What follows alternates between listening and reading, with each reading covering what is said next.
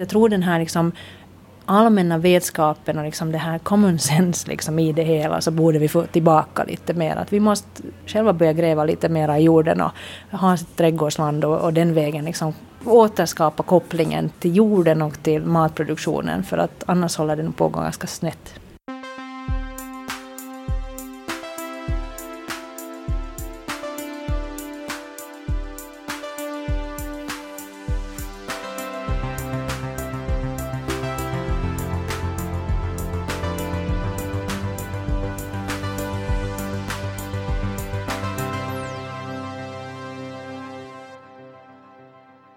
Välkommen till Heja Framtiden. Jag heter Christian von Essen och eh, idag eh, sänder vi från Åland faktiskt. Eh, vi är och gästar Östersjöfonden som har en årlig konferens som heter Get to know your neighbor.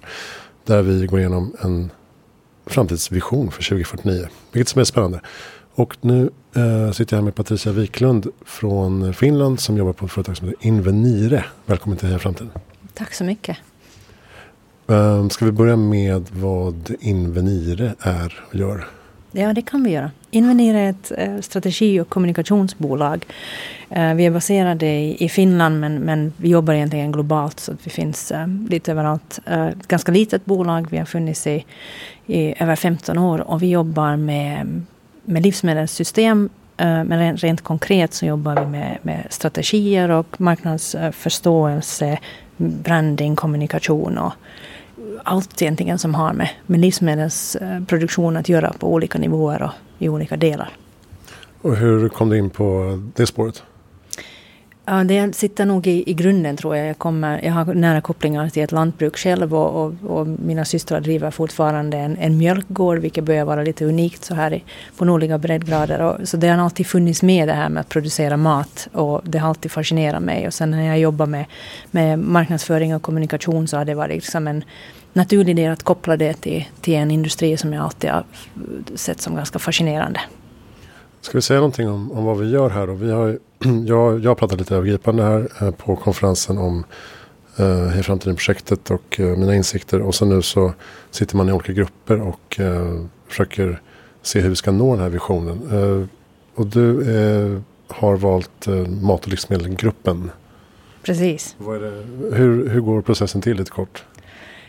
Ja, det är en bra fråga. Alltså det, den process som de använder här så, så är ju att man liksom på något sätt har en vision lite längre fram i tiden. Det här är väl ungefär 30 år framåt i tiden. Uh, och, och den är lite nu given åt oss utstakad från tidigare. Uh, och, och sen då de här grupperna sitter och tittar på nuläget och så ska man på något sätt först liksom titta där var som, vart man vill komma, sen titta på nuläget och sen börja ta steg åt det hållet.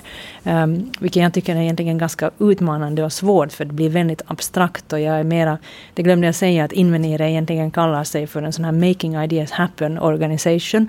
Så att vi, är liksom, vi vill alltid snabbt komma igång och göra grejer eftersom det är bråttom, speciellt när det gäller matproduktionen i, i världen. Så att jag har alltid lite utmaningar med de här stor, stora, långa processerna. Men det är intressant för man får ju höra många eh, olika insikter och, och, kunskap från andra som, som man kanske annars inte skulle få. Mm.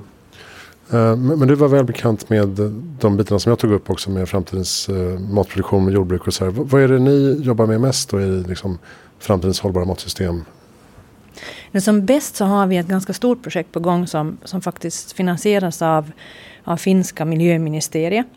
Och, och det handlar om eh, cirkulära eh, hållbara livsmedelssystem som, som är ganska små, liksom lokala eller regionala vad det egentligen i grunden är att liksom rent konkret så tittar vi på näringsämnen och hur man kan få, istället för de här linjära eh, livsmedelsprocesserna som de ofta är, så istället för dem liksom få ett mer cirkulärt system och till exempel vad industrierna kan göra för att stänga sina kretslopp och vad jordbrukarna kan göra men också vad vi som, som individer kan göra i samhället för att få näringsämnena bättre i cirkulation.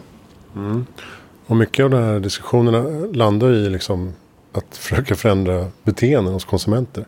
För det är trots allt marknaden som styr mycket av, av det som produceras och eh, uh, säljs och konsumeras. Tittar ni någonting där på liksom nudging-tekniker och sådana saker? Nu, inte så mycket egentligen i det här projektet, men en bit som är, som är viktig i det här projektet som vi faktiskt tog fram lite tidigare redan är någonting som vi kallar för matmedborgarskap, food citizenship. Och, och det är en del av det här, vår, vår större mission av att verkligen förändra eh, livsmedelssystemen.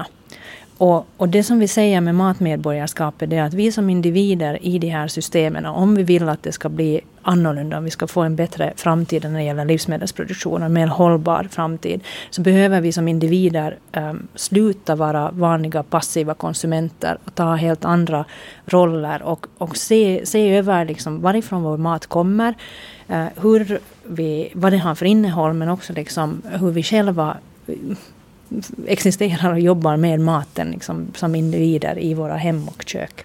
Just det, och det hänger ihop med eh, hälsa och ekonomi också. Att det, det handlar om större individuellt ansvar och arbeta liksom förebyggande på ett mycket bättre sätt. Det, det, gör det, ja. Det är liksom alla, vi brukar också säga att blir du en mer aktiv matmedborgare så, så förtjänar du också liksom pengar på det. För att då är du liksom, du, du hittar nya, nya sätt att liksom också konsumera mat och tänk, tänka till lite kring mm. hur du får din mat och så vidare. Så det, det är ett jätteroligt um, koncept och riktigt för att konkretisera det här på Åland nu så har vi för någon vecka sedan så lanserat Eh, vi har då en, en journalist här på Åland som är eh, frilansarskribent också. Och, och, han är väldigt intresserad av miljöfrågor generellt. Och, och, nu plockar vi med honom. Så han är en sån försökskanin i det här projektet. Så under ett helt år så får han, han liksom under ett sånt träningsprogram som min kollega har utvecklat för honom i matmedborgarskap. Och han får uppgifter sådär med jämna mellanrum. Ehm, som på något sätt tangerar någon del av matmedborgarskapet. Och så får han den här uppgiften, så gör han den och sen reflekterar han och, och skriver om det och, och, engagerar andra i det. Så att vi använder mycket sociala medier så här för, för att få igång det. Det första han nu gjorde nu när han kom igång var det att han bara skulle sortera bioavfall. Och det tyckte han ju själv att men det här är ju enkelt, det här har han alltid gjort, det här kan han.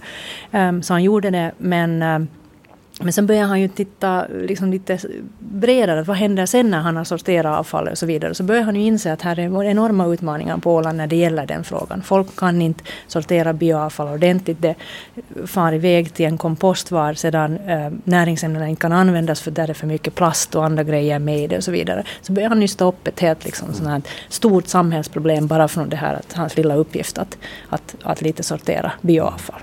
Det tycker jag framkommit här också att Åland är väl bra plats för den här typen av experiment. Alltså bra testlab eftersom det är ett slutet samhälle och autonomt till största delen och eh, en ö. Precis, det är därför vi alltid kommer till Åland, just på grund av den här orsaken. Att det är liksom ett, ett samhälle i min, miniatyr, men det är också liksom ett, ett öppet bra samhälle var man snabbt tar sig an nya saker men man har också korta avstånd till exempel till beslutsfattare och, och lagstiftning. Man har ju egen lagstiftning ganska långt och så här också. Så det här är verkligen en, en testmiljö som, som fungerar och sen är det här samhället väldigt starkt med sina sociala kopplingar och band så att, så att när folk engagerar sig så, så går det väldigt snabbt för att man, man, har liksom, man är aktiv och man känner alltid någon och så vidare. Så det, det rullar på väldigt fort sen när, när man hittar det där som man vill få igång. Mm. Du nämnde, apropå som jag tog upp med insekter, att eh, det har funnits i Finland i flera år. Hur ser den liksom, marknaden ut? Finns det intresse eller eh, har det liksom ebbat ut lite grann? Ja, insekterna har varit intressanta och där var vi faktiskt med väldigt tidigt och, och identifierade den trenden när den kom um, till Europa. Och, och Finland är ju på det sättet eh, bra att de har varit väldigt framåt i Finland och man kunde göra om vi jämför med Sverige. Så i, Sverige, i Finland så kunde äh, lagstiftarna liksom godkänna insekterna mycket tidigare än vad man har gjort. Och man har väl fortfarande inte gjort det i Sverige. Ja, de bollade över till EU istället. Precis, medan Finland tog ett nationellt beslut och sa att det är okej okay att använda insekter.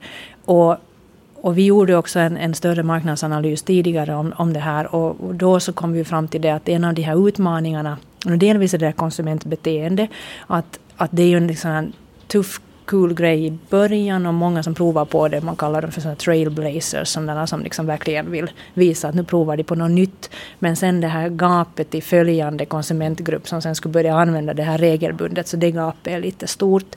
Och sen den andra stora biten med, du visar ju här lite bilder på hur det skulle kunna se ut, men just den här automationen av produktionen när det gäller insekter så, så släpar lite efter. Att bara, och det är ganska liksom, dyra helhetssystem men sen, sen är det ju billig råvara sen när man kommer upp i de här skalfördelarna. Men det har varit lite svårt det där att bygga upp den där industrin på en sån nivå. Så det är en, det är en marknad som, som har sin plats i helheten absolut. Men jag tror att man har haft lite större förväntningar i Finland än vad man kanske har kommit, kommit till så här långt. Men är det främst eh, pulver och mjöl och bars och sånt hittills? Så är det precis och sen är det ju också lite en sån här gimmick så där på marknaden att det fanns till exempel ett, bröd uh, som hade sen typ någon procent insekt i sig. Att det var liksom mm. mera så här för att det skulle se spännande ut. Att när vi tittar på den där marknaden så har vi ju tittat de där stora fördelarna för hela livsmedelssystemet finns ju på fodersidan. Och det är, det är egentligen där som vi borde få in det. Att, att man ska använda dem på fodersidan om det sen är fiskar eller höns eller, eller vad som mm. helst. Och den vägen få in det, de där stora, stora mängderna istället för att, att använda sån råvara som skulle kunna användas till människoföda nu. Mm. Hur, hur, långt fram är liksom Finland i hållbar matutveckling generellt skulle jag säga? Är det spännande grejer som händer? Det är det absolut. Och Finland har Um, Finland tog tidigt den här liksom, rollen att vara någon slags ledande inom cirkulär ekonomi. Uh, och sen har det ju funnits eh, rent liksom från, från högsta ort liksom det här intresse och sådana spjutspetsprogram för just cirkulation av näringsämnen som har varit ett sätt att få igång mycket av, det här, av de här hållbara livsmedelssystemen. Um, och sen nu, nu så, och vattenvård och Östersjön och så vidare är ju kopplat starkt till det där också. Så det har funnits liksom sådana här satsningar på att, att komma vidare. Um, men jag tror en utmaning där är kanske att få, få just det här engagemanget, att få marknaderna med sig, att få liksom medborgarna med sig mera i det här och just göra det mera, det som vi håller på med här på Åland, att göra det mer konkret och mera, mera det där um, relevant för den vanliga människan. Så det, där har man kanske lite fallerat. Mm. Vi pratar i den här gruppen också om polarisering eh, som är potentiellt skadlig. Alltså att vi har en liten grupp som ligger väldigt långt fram och äter väldigt nyttigt och bra och intresserar sig för nya grejer. Och sen så har vi en stor massa som inte bryr sig alls. Man kan ju informera sig blå, men vad tror du är nyckeln liksom, till att uh, väcka intresset? Du pratar med matmedborgarskap till exempel.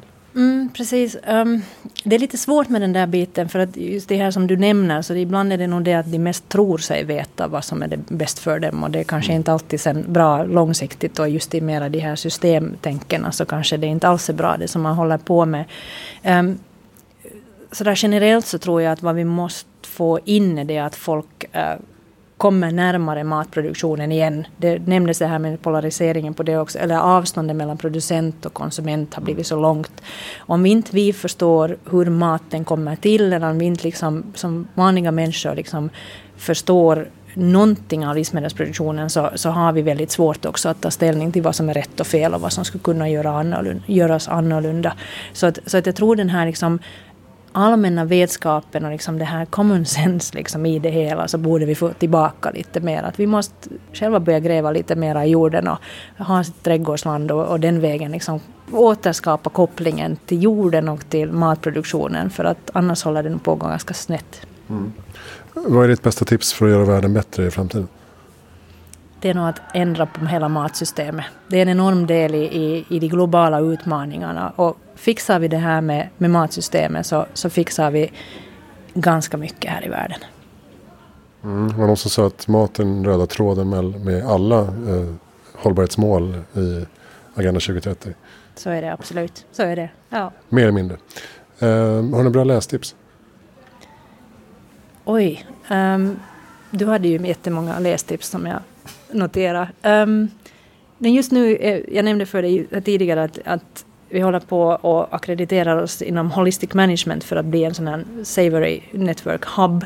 Eh, och då ska jag faktiskt säga att läs Alan Savorys bok om Holistic Management. Eh, den kräver mycket.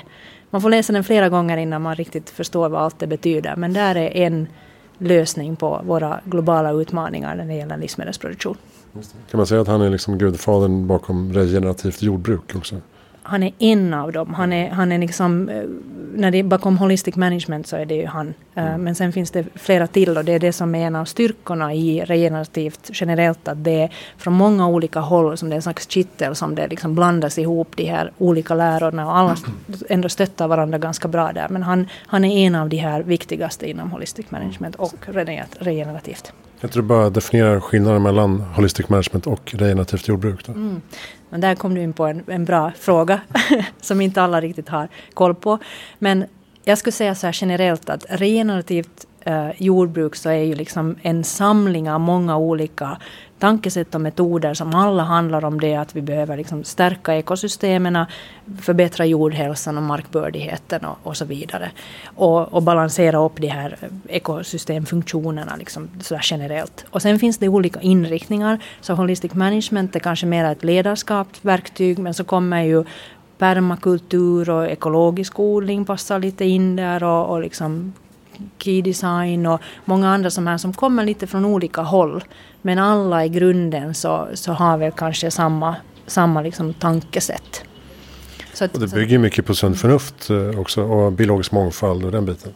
Det gör det absolut. Alltså man går lite tillbaka till det där om man tänker på jordbruket, hur det har utvecklats under den senaste tiden, så har det ju varit det att man förlitar sig väldigt mycket på insatser. Och det är någon utifrån, det är någon annan industri som ska mata in insatser in i vårt matsystem. Och regenerativa går egentligen tillbaka till det att det, så ska det inte vara, utan systemet ska kunna upprätthålla sig själv och kunna igen lite tillbaka cirkulation, kunna cirkulera allt det där goda själv och inte vara beroende av alla dessa insatser.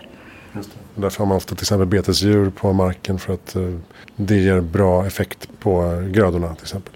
Precis, alltså betesdjuren så hoppas jag verkligen på att det ska bli en renässans eh, globalt kring den frågan. För det är ju eh, ett, ett sätt att verkligen stärka marken på ett ekonomiskt och vettigt sätt. Och, och och du får liksom alla fördelarna samtidigt. Du får liksom näringsämnena bättre i cirkulation, du får vattencykeln i bättre cirkulation, du får bättre användning av energin och så också samtidigt så stärker du den här helheten, det här liksom biologiska samhället som finns där. Så att mera djur ut på bete bara det är en, en jätteviktig bit.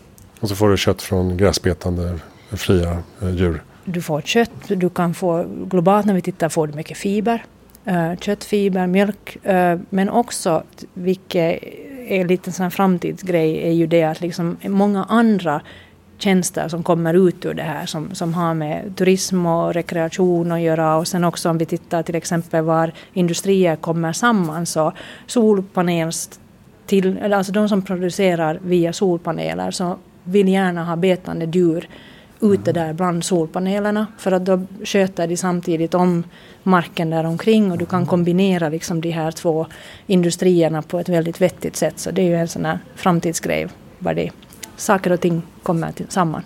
Ja, precis. Och så avfall blir till biogas och så vidare. Det är väldigt cirkulärt tänk helt enkelt.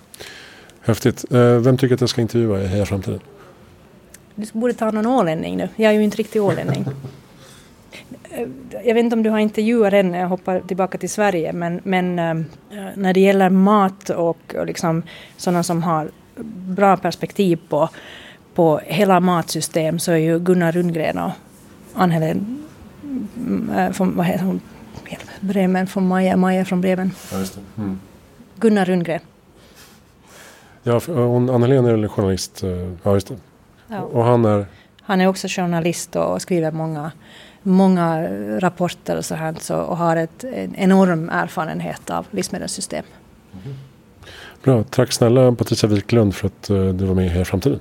Tack så mycket, det var roligt. Och er hittar man på invenire.fi om man vill veta mer.